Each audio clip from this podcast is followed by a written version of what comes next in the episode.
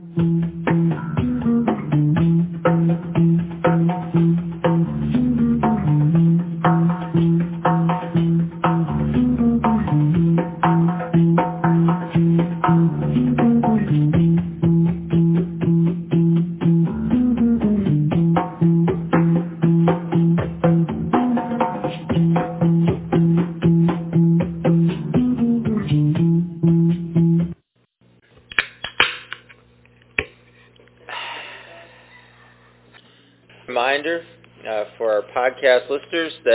have an interactive feature with Bible study, and that is through a website at www.speakpipe.com. That's S-P-E-A-K-P-I-P-E dot com slash Monday Night Bible Study, all one word. You go there to that web page, and there's a button that you can toggle, and you can leave us what would appear to be a voicemail. And we'd love to hear from you. Could be just saying hi, or maybe you have a question about Bible study, or maybe you have a comment, or you just want to tell us where you're from. But we'd love to hear from you. Could be something good God's doing in your life. So drop us a line, uh, leave us a message, and we'll endeavor to play that at our next Bible study. Thank you, God, for your revelation. Thank you, God, that you're God who speaks, who teaches, who reveals. We ask you that we would be open to all of those things. Open to your voice, open to what you want to teach us, open to your revelation tonight. Ask God that uh, we receive you. And we don't take it for granted that you reveal. Uh, we want you, need, desire, seek your revelation, God, your understanding.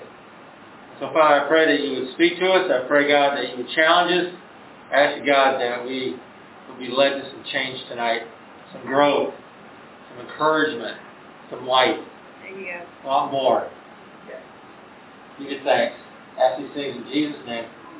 Amen. Amen. Amen. All right. If uh, you need a Bible, there's some Bibles located on your table. Feel free to use that. We're going to open up to 2 Samuel chapter 16, verses 3 and 4. 2 Samuel chapter 16, verses 3 and 4.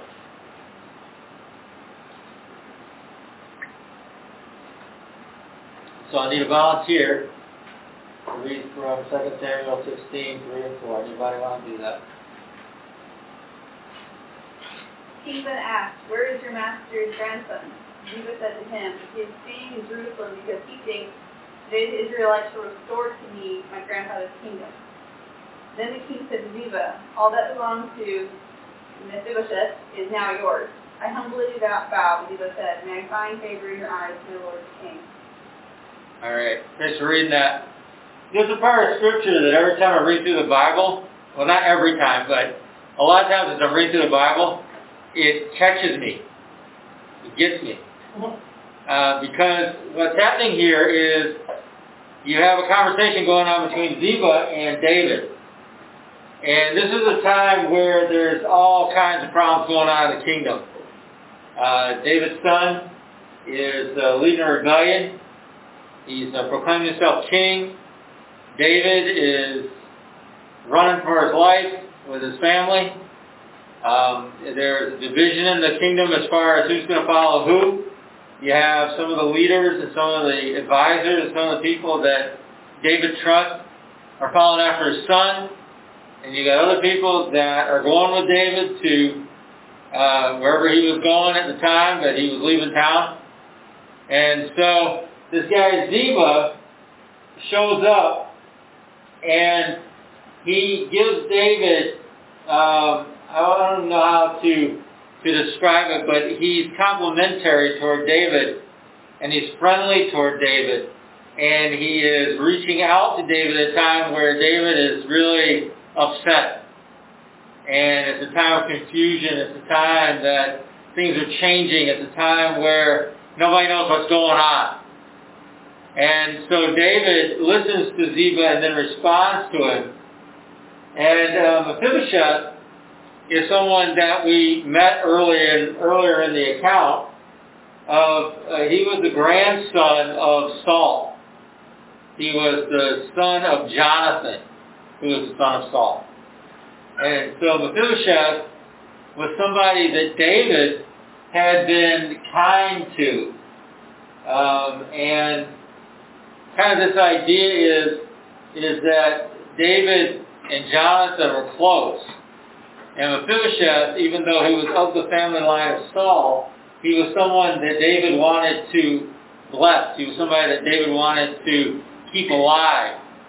Uh, in those days, and you read this as you read through Kings and Chronicles, a lot of times when there's a certain line for the kingdom, and that line changes from one family to another, then whoever becomes the king will kill off everybody in the line that was the previous king.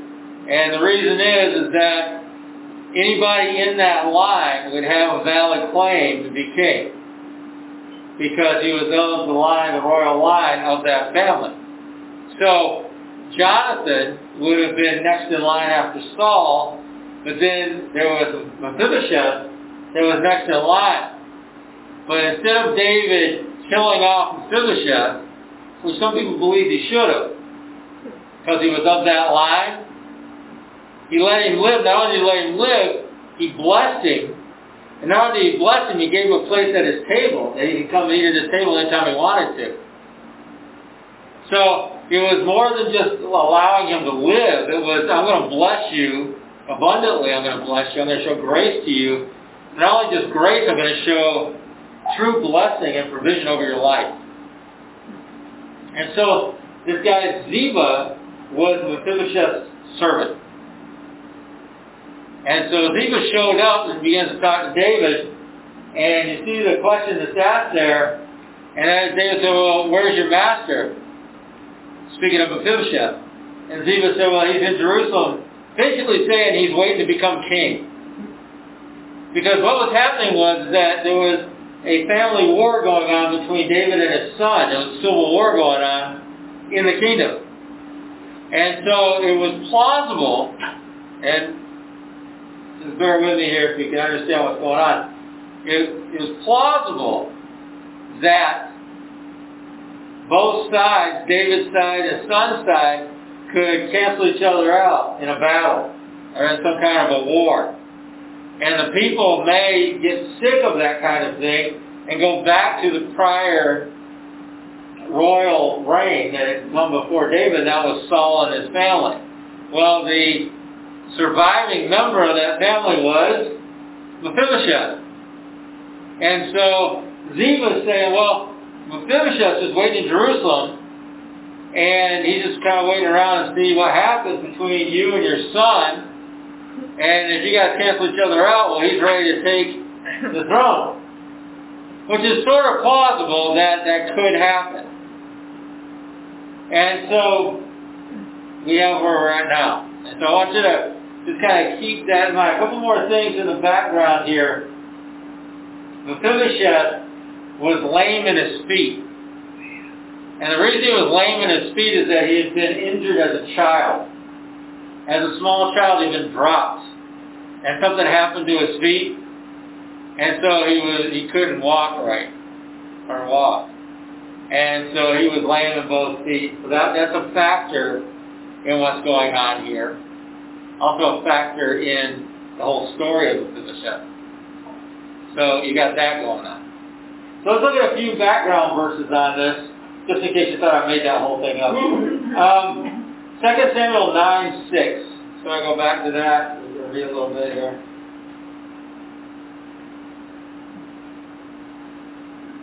Second Samuel 9, 6. For Mephibosheth son of Jonathan, the son of Saul, came to David, he bowed down, paying his honor. David said, Mephibosheth, at your service, he replied. Right. And you can read on there if you want to about him. Mephibosheth came to David, and David uh, took the throne finally, and just gave himself to David. And he said, here I am, the grandson of Saul, threw himself at his mercy, and David showed mercy to him. Go down to verse 13 in 2 Samuel 9, and that describes his condition. And Mephibosheth lived in Jerusalem because he always ate at the king's table. He was lame in both feet. All right. So again, that's where he was. He lived in Jerusalem. He ate at the king's table. Amazing, amazing, amazing grace and mercy had been shown to him. Blessing had been shown to him, and he was lame in both feet. All right. So I told you that story ahead of time, but there's some verses that talk a little bit about that and what was going on. So, from David's perspective, and the way the story is told here, um, Mephibosheth, it seems, was repaying him with betrayal. As you look at, at what happened, and you look at Mephibosheth, and you look at what Ziba's telling David, and what Ziba's basically telling David is that Mephibosheth is waiting around to take his throne that, that regardless of the fact that David had shown him mercy, David had shown him grace, David had blessed him, David had done all these things in his life to elevate him and, and have a seat for him at the king's table, from what Ziba was saying, Mephibosheth was repaying all of that grace, all that mercy, all that blessing by betraying. But what Ziba was saying was really fiction. Yeah, that didn't really happen. And it always gets me when I read this because I think to myself, what a jerk. And then I remember, yeah, but it's not true. So who's the jerk here? Ziba. Ziba's the jerk. But he makes it sound like Mephibosheth is. And I'm always reminded when I read this passage of Scripture of a couple things. And one of the things that I'm always reminded of is that we can't be too harsh or too rash when it comes to understanding what's going on around us. And, and there's a couple of things that happen. It's like when, when we show grace and mercy to when we bless people, why do we do it? Because we've received it at some point in our lives. And so we choose to bless others because of that. We make a conscious choice. In other words, we become a people of blessing. We become a people of grace. We become a people of mercy. And our mercy, our grace, and our blessing toward others is not dependent on their response to us. It's not a payback for anything. It's not because they were nice to us first. It's not because they can give us something we want. It's not because they have some kind of influence or power or anything else. It's what God has done in our life. It's the mercy and grace that He's shown us. It's forgiveness He's shown us. It's the love He shows us. And we therefore show that mercy, grace, and blessing and love to people around us. Now, people around us may or may not return that. They may or may not. People around us may not reciprocate, or they may. People around us may be nice to us, or they may not be nice to us. People around us may, may want to bless us, or maybe they want to curse us.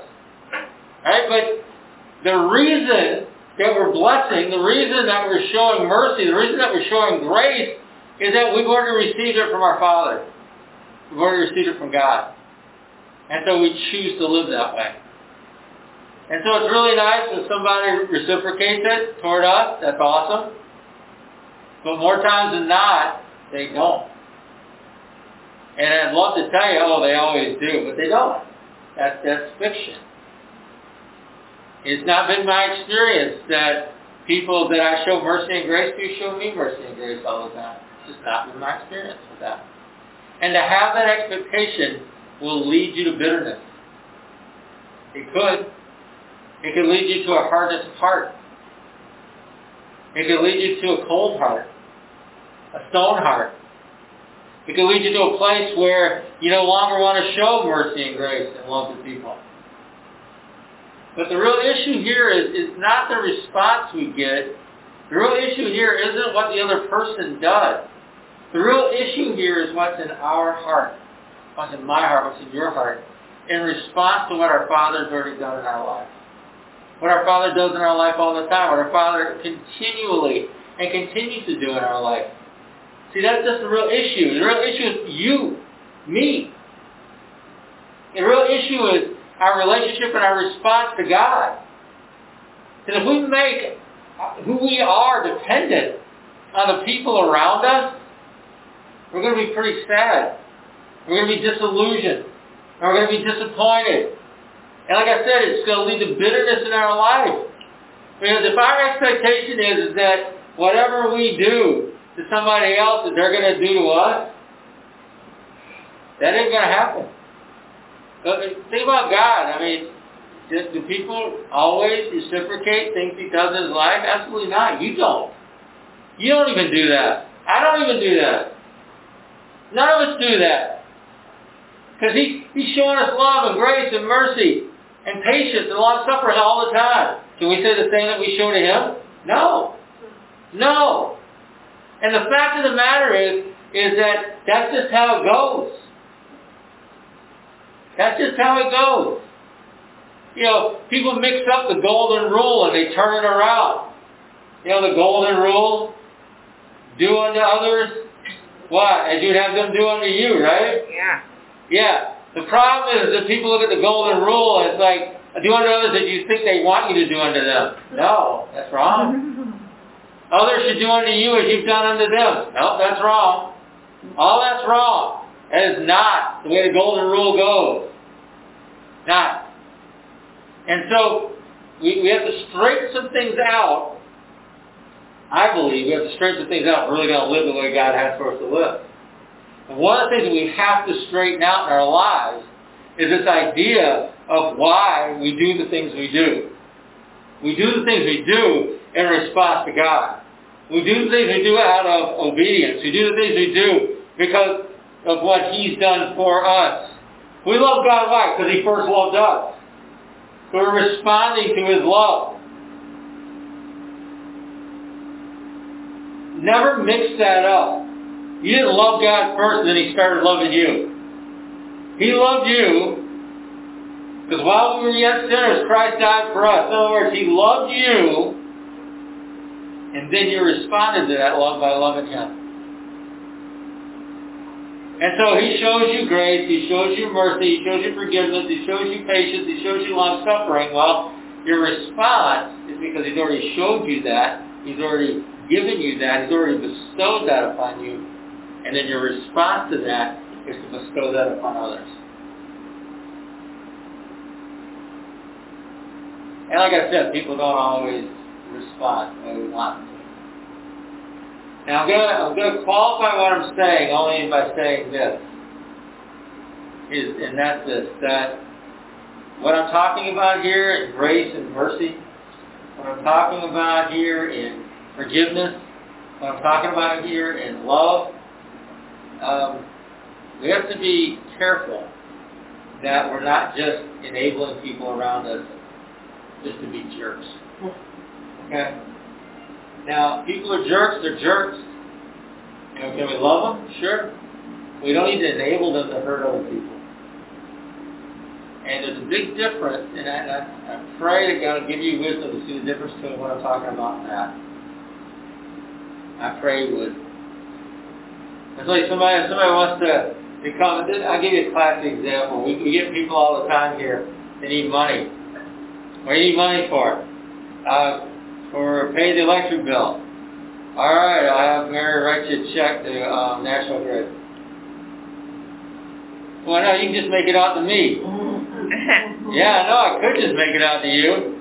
We're going to make check out National Grid. Why? Why? Why do you think I do that? Huh? Well, not only that, most of the people that we're dealing with have a problem with substance abuse. I know that. They know that. We all know that. They have a problem with substance abuse. So, if I'm going to hand them money so they can keep destroying their lives, or will I hand them money so they can pay the electric bill? They pay the electric bill, alright? And if they want to, if they can budget well enough, to use that money to pay their electric bill and take money out of the account they're saving to buy booze with, good on them. They're not that drunk then. Okay? But the fact is, is that I want to help somebody. I want to love somebody. I want to be a part of giving to somebody. But I'm not going to support their habit that's destroying their life and the life of their kids. I'm not going to do it.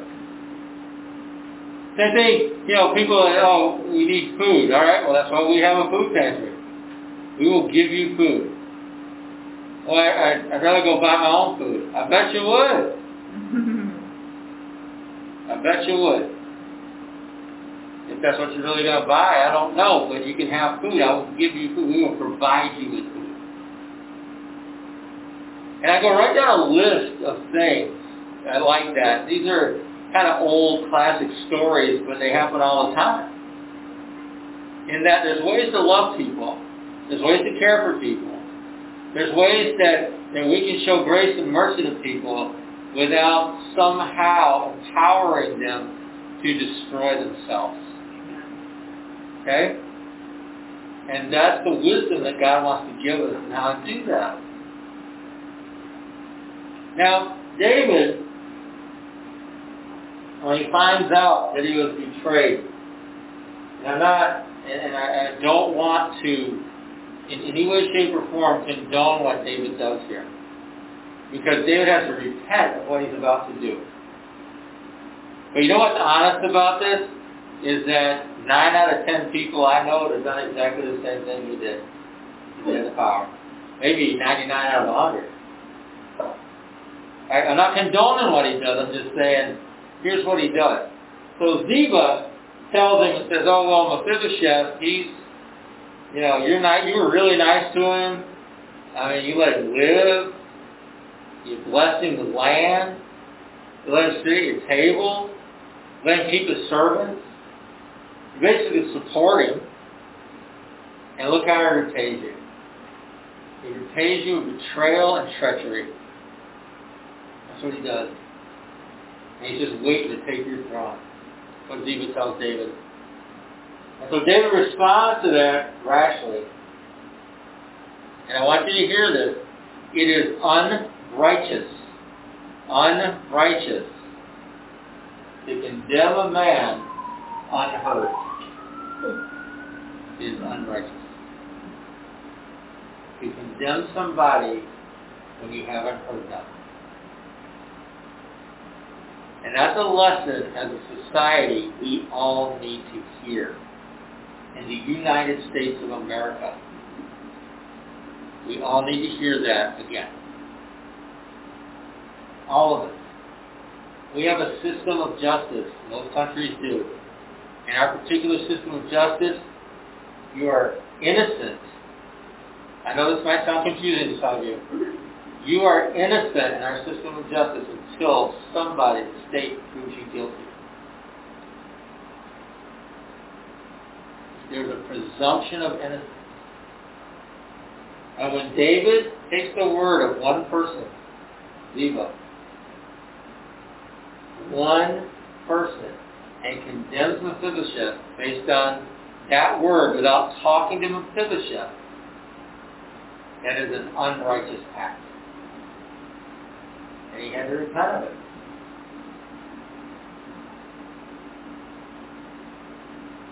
And I know he was confused. Alright? I know. It was a rough time. His own son's trying to get rid of him. He's running for his life. I get it.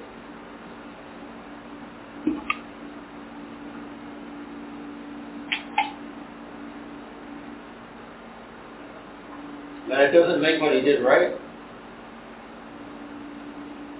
And so he makes a rash decision.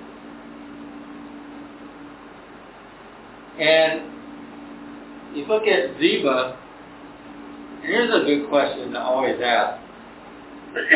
when somebody's uh, trying to get you to do something or convince you something, what did they get out of it? What did they get out of it?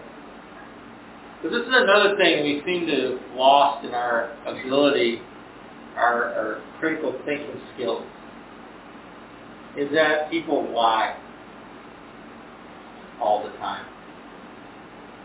And when people say things about other people, and they have something to gain from it, they are not a credible witness. Can I just tell you that? Do you understand what I'm saying by this? They're not a credible witness. Ziba had a lot to gain here. And so he says something about Mephibosheth as someone with a lot to gain through what he said. That makes him a non-credible witness.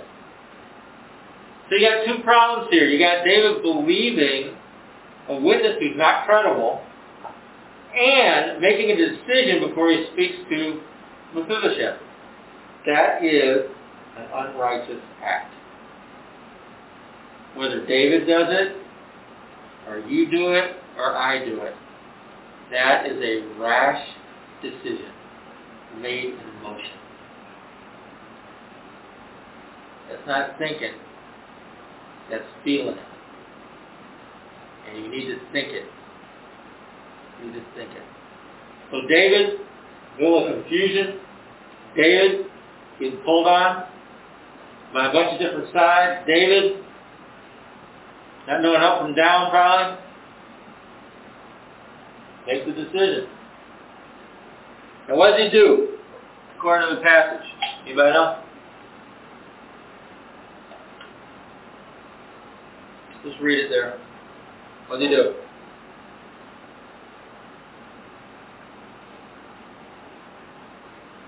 What's his rash decision?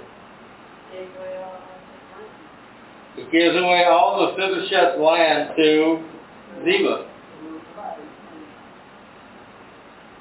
Well, he didn't hear what Mephibosheth had to say, and he believed somebody who had a lot to gain. and so it was an unrighteous act that he takes the land belonging to Mephibosheth and gives it to his servant Ziba. Now, Ziba appears to be really faithful, doesn't he? He keeps coming to David. He's like, David, uh, man, I hate to tell you this, but uh, your boy Mephibosheth, he, he's uh, he's back in Jerusalem, just waiting to take over. But uh, I felt like I should be faithful to you first, David, and come and tell you that this is what's going on. Right?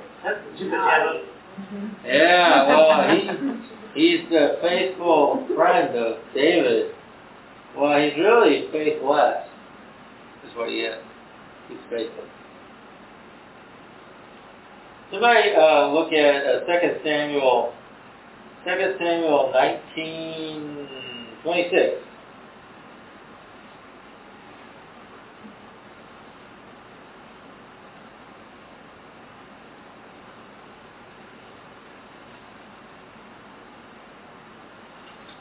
Said, My lord the king, since I your servant am lame, I said, I will have my donkey saddled and I will ride on it so I can go with the king.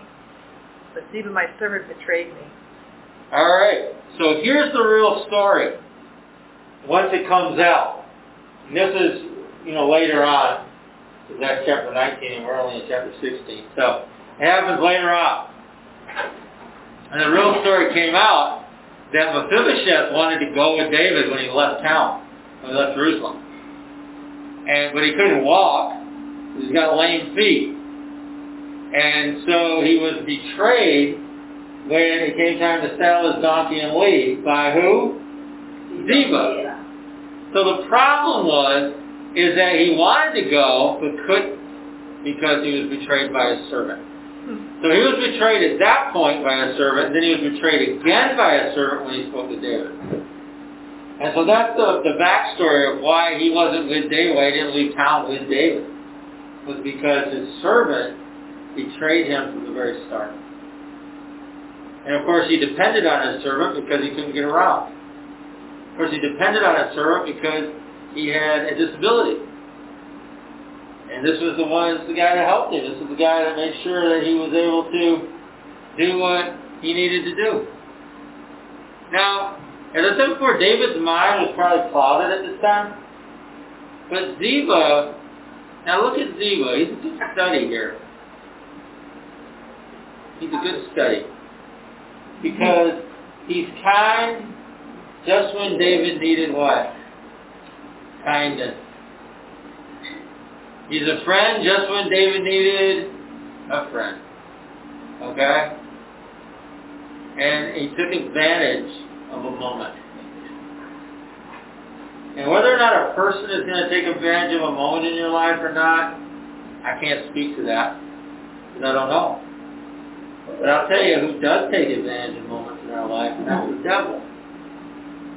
And Ziba gives us some good insight into how the devil does that. How the devil brings deception our way. Anybody ever re- read the Screwtape Letters by C.S. Lewis? Okay, if you ever read that, it's a it's really an ingenious kind of book that C.S. Lewis wrote. I think we have a copy or two in the library. But it just uh, it's C.S. Lewis's however you want to think about it, prophetic, imaginary, led, however you want to see it, but it's uh, it opens up the door behind how demons communicate and how they work. and it has a lot of humor in it. And so, if you never read it, it might be a good read sometime. Another good read to think about things in a different light would be some of uh, Frank Peretti's books, where he describes some of the goings on behind the scenes. You know, and a lot of times in modern terms, the way that he describes the situation that's going on in the physical, but then looking at the demonic and spiritual influences that are bringing that about in the spiritual realm, to the point that we see it on the news or something. Kind of interesting to see that and, and understand that. And there's other people like that too that have written books over the years that, that open up that, that window, that open up that door a little bit, we can begin to see, okay, well there's probably something more going on here than what meets the eye. Because Ziba, if you think about it, I mean, is it wrong to be kind? Well, he wasn't really being kind. He was being deceptive. Is it wrong to be a friend? Well, he wasn't really being a friend. He was being deceptive. David, and think about who David is. David's a man after God's own heart. David's somebody that's really close to God. But David was fooled by him because of the circumstances that he found himself in. He needed a friend. He needed someone to be kind to him. And in you know, in times of desperation in our life, what do I mean by desperation? I mean desperation. Stop lying about it. Desperation. Times of desperation in our life, we are more open to deception than at times where we are at peace. We start. And, and what do I mean by desperation? It could be a lot of different things.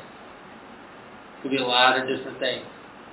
And we, we perceive that in our life. Bad decisions are made. Bad decisions are made. The wrong people are trusted. Words that we would never believe under normal circumstances, we believe because of the desperation that we're in. And that's just how it goes. And, and when I talk to people that have been in desperate circumstances, and, and sometimes I'll even ask them, like, so, so why did you believe that? Is there any explanation for it? No. No. No. And, and a lot of times I'll ask that question because I want somebody to think about it and come to that conclusion. There is no explanation because it's irrational. And we have to be careful when we're in those kind of circumstances, or in those kind of situations, because we are prone to irrational thoughts and decisions. Like this one that David made. It was unrighteous. It was irrational. It was a rash decision that he made to take away Mephibosheth's land without even talking to him. On the word of one guy that that stood to gain so much from lying. But in David's mind, he's thinking to himself, I mean, who decides to be a traitor? Who? I mean, it takes a special person just to decide to be a traitor. And we live in a kind of a culture that, at least in the past, traitors are well known because it's so weird. It's just weird. Like, who's the most famous traitor you can think of right now? Benedict Benedict Arnold. We all know Benedict Arnold. Because he's a famous traitor.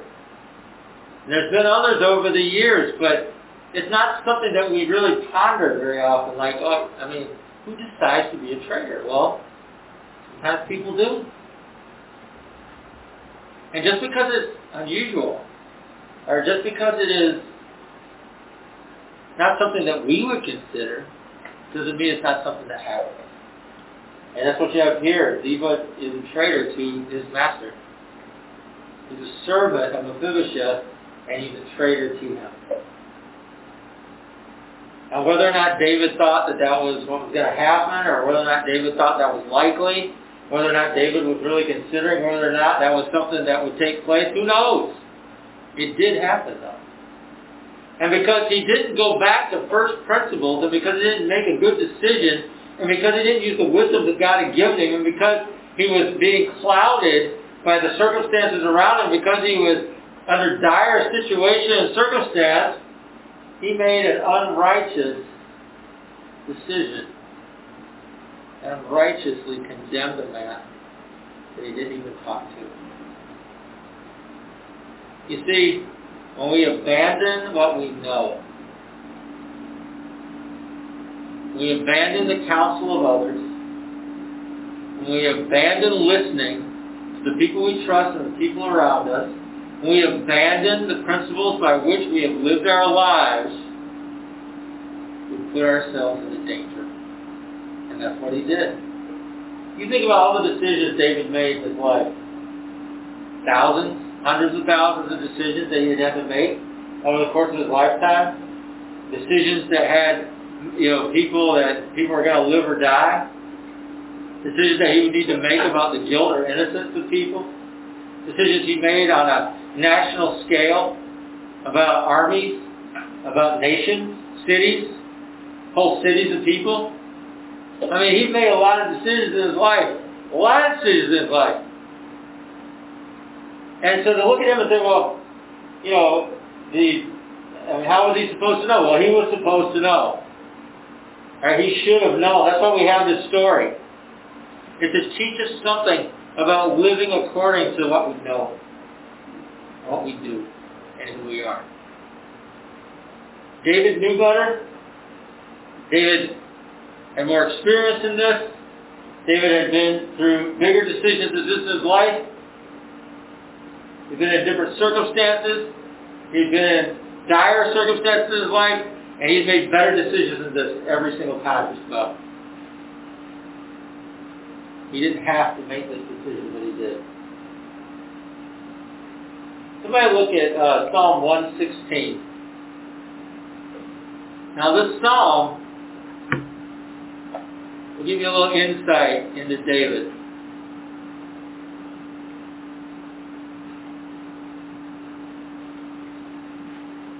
During this time. A little insight into David during this time.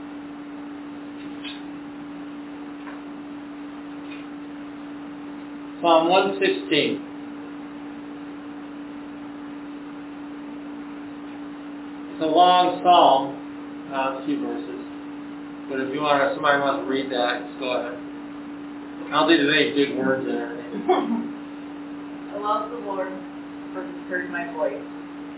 He heard my cry for mercy. Because he turned his ear to me, I will call on him as long as I live. The cords of death entangled me. The anguish of the grave came upon me. I was overcome by trouble and sorrow. Then I called on the name of the Lord. O Lord, save me. The Lord is gracious and righteous. Our Lord is full of compassion. The Lord protects the simple-hearted when I is in great need. Be at rest once more, O my soul. The Lord has been good to you. For you, O Lord, have delivered my soul from death, my eyes from tears, my feet from stumbling, that I may walk before the Lord in the land of the living.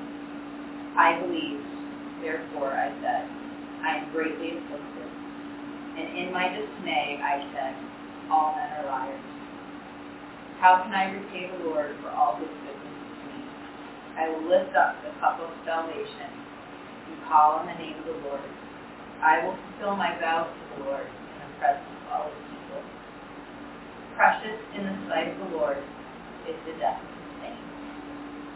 O Lord, truly I am your servant. I am your servant, the son of your maidservant. You have freed me from my chains. I will sacrifice a thank offering to you and call on the name of the Lord. I will fulfill my vows to the Lord in the presence of all his people, in the courts of the house of the Lord, in your midst, O Jerusalem. Praise the Lord. Okay, that's being read. Now, consider that's written after this whole incident behind David. Now, meaning the uprising, he's back in Jerusalem, he's still the king, there's no civil war, and peace has been restored. Now, what did you hear in that that would indicate to you that he had to reset himself? That he had to repent of what he had done here specifically and reset itself. What did you read in Psalm 116?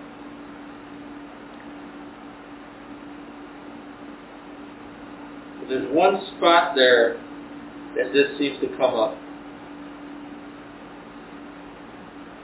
I first time because I believe all men are liars. Right. Right. And, and, and he gives a description about his emotional condition too. Right? And, and that Psalm's honest about how what he was feeling and how he was and what was going on and, and everything that was clouded in his mind and his heart. Okay? You see it there. And then he's like, he's like I was I was all messed up and so I believe all men were liars. How did he reset himself though? Did you see him resetting himself after that? How did he do it? What was the reset?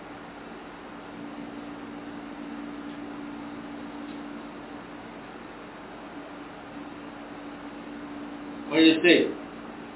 Keeping promises. What's that? Keeping his promises. To who? God. Well, yeah, and what was, I mean, more. Me more. Like, in other words, okay, so I've told God I'm going to do this, I'm going to be this, so I'm going to uh, fulfill that. In other words, obedience. What else? He says in verse 14, I will fulfill my vows to the Lord in the presence of all his people. Right.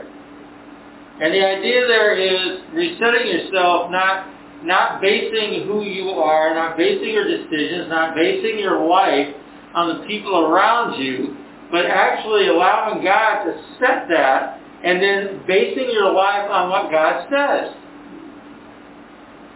And and that is how we reset things. That's how we put ourselves back on track. That's how we put ourselves back into the place where God has for us and what He has for our lives.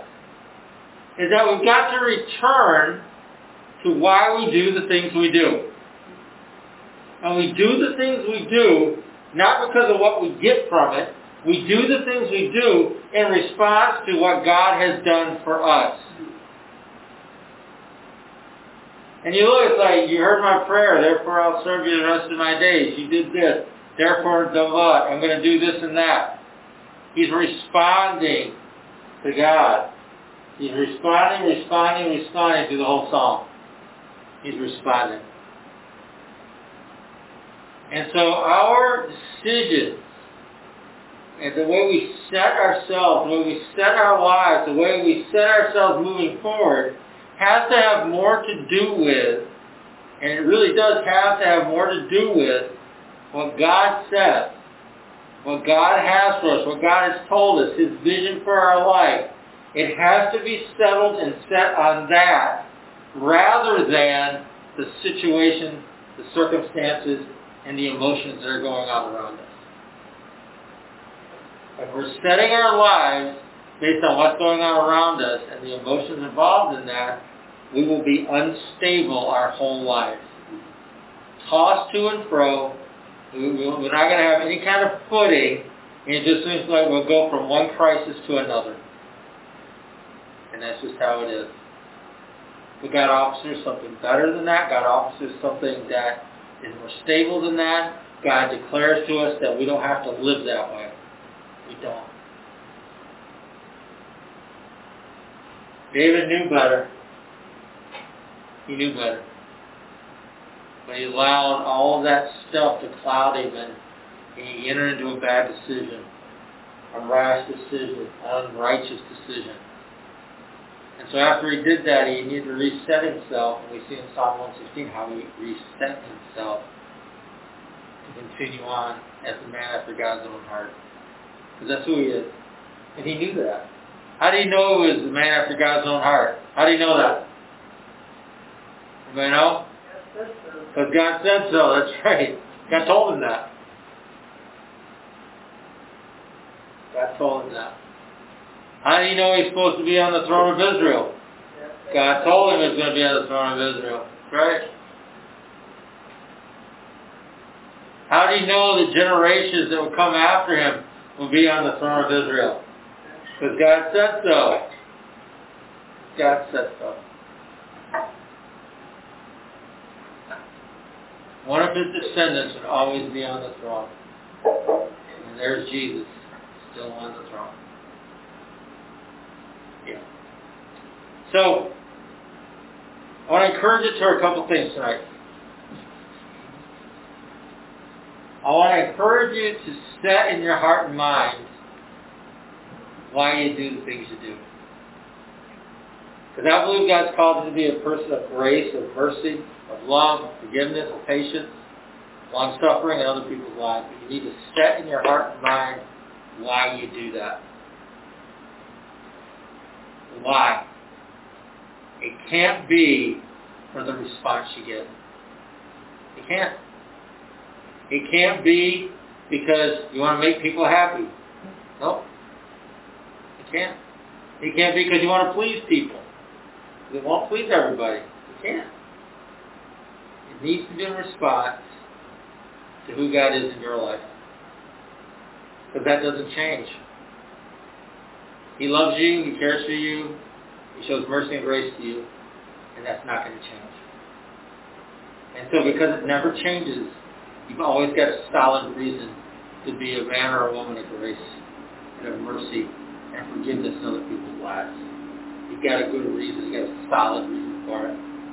Regardless of what happens around you, regardless of how people treat you, regardless of what people are doing and what they're saying in your life, you have a solid reason to. So I encourage you toward that. And I made a, a little side, kind of jaunted over to the side here about this, but I also I want to pray, and I do pray, that God gives you wisdom on what showing love really looks like. And showing love is not about people destroying their lives. It's not. That's not love.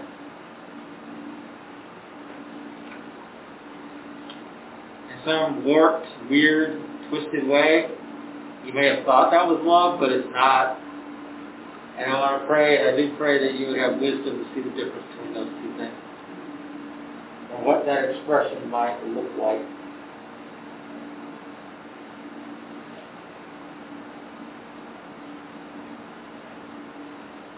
And I really want to encourage you toward living your life in a more solid way, a more steady way. Not to be tossed to and fro by all this stuff that goes on around you. Not to be tossed to and fro by the opinions of others. Not to be tossed to and fro by what people say or what they might say. Not to be tossed to and fro about worrying about what people are going to think or whatever else it is that would toss you. I don't know what it is. But to find more stable footing in Jesus, to live according to his word, to live according to his vision, to live according to what he has for your life instead. And so I encourage you toward fighting that out and hanging on to it, living it. Last thing I'm going to say, one more thing. Be careful flattery. Okay? Be careful of flattery. We all love it. Be careful. Be careful.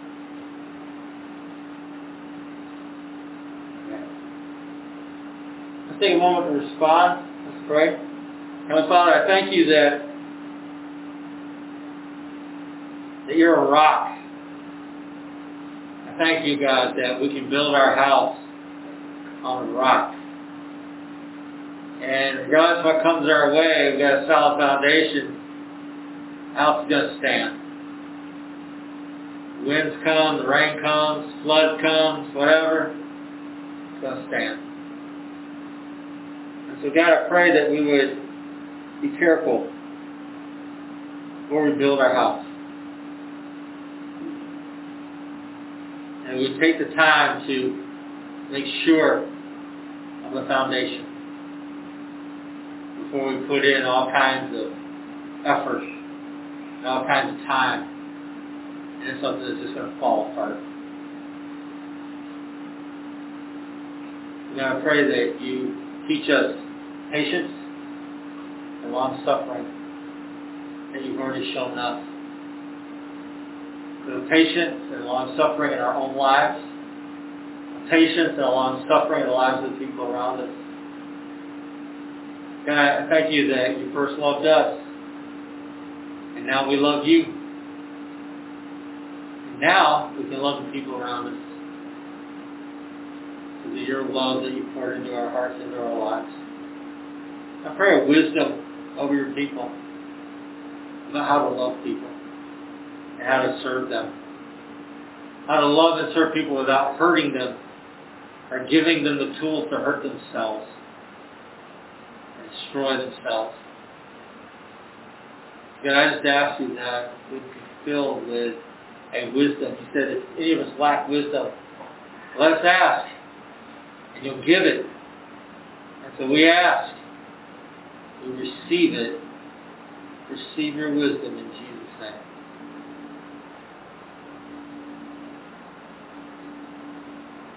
So, Father, I pray that we would be drawn back to some really simple and foundational truths that you've taught us and you've taught your people. And I ask you, God, that as weird and as complicated as life gets around us, we can find rest and peace in the simplicity that you put into our lives. Give you thanks, Jesus. Ask God to continue to respond to your leading, continue to respond to you guiding us, continue to respond, God, to God, your word, your solid word, your foundational word in our lives. I pray for some of us, to be a reset. A reset back toward you. Give you thanks tonight. We ask these things in Jesus' name. Let's read by saying amen. Amen. Amen. UCF of Syracuse is a relational gathering of diversity in action. Economics, education, employment, background, and culture span the spectrum as we gather for the purpose of life in Christ. You know, me and Christ are homies. That's good. He's really cool, you mm-hmm. know. We super close, yo. Your homeboy? Yeah. All right. Anyways, so musicians, writers, painters. You know, my cousin's a painter. Yeah? What do you paint? Houses. Oh, man. My cousin, your cousin should hook up. Yeah. So yeah, painters and other artists express their work through the body of life of the faith community, like the comunidad. Yeah, so there's a lot of people. Yeah. No. Started in 1997. That's a long time ago, yo. That's back in the day. That was before I had my eyebrows tattooed on and I remember that. Mm-hmm. Yeah. As an outgrowth of chaplaincy of Syracuse University, UCF continues to gather in the Westcott neighborhood of Syracuse. Oh, me and my homegirls, we walk up and down there all the time. I know that's our hood. Mm-hmm. So it's in Syracuse, New York to share the love and hope of Christ. Again, we we homies. You know, yeah.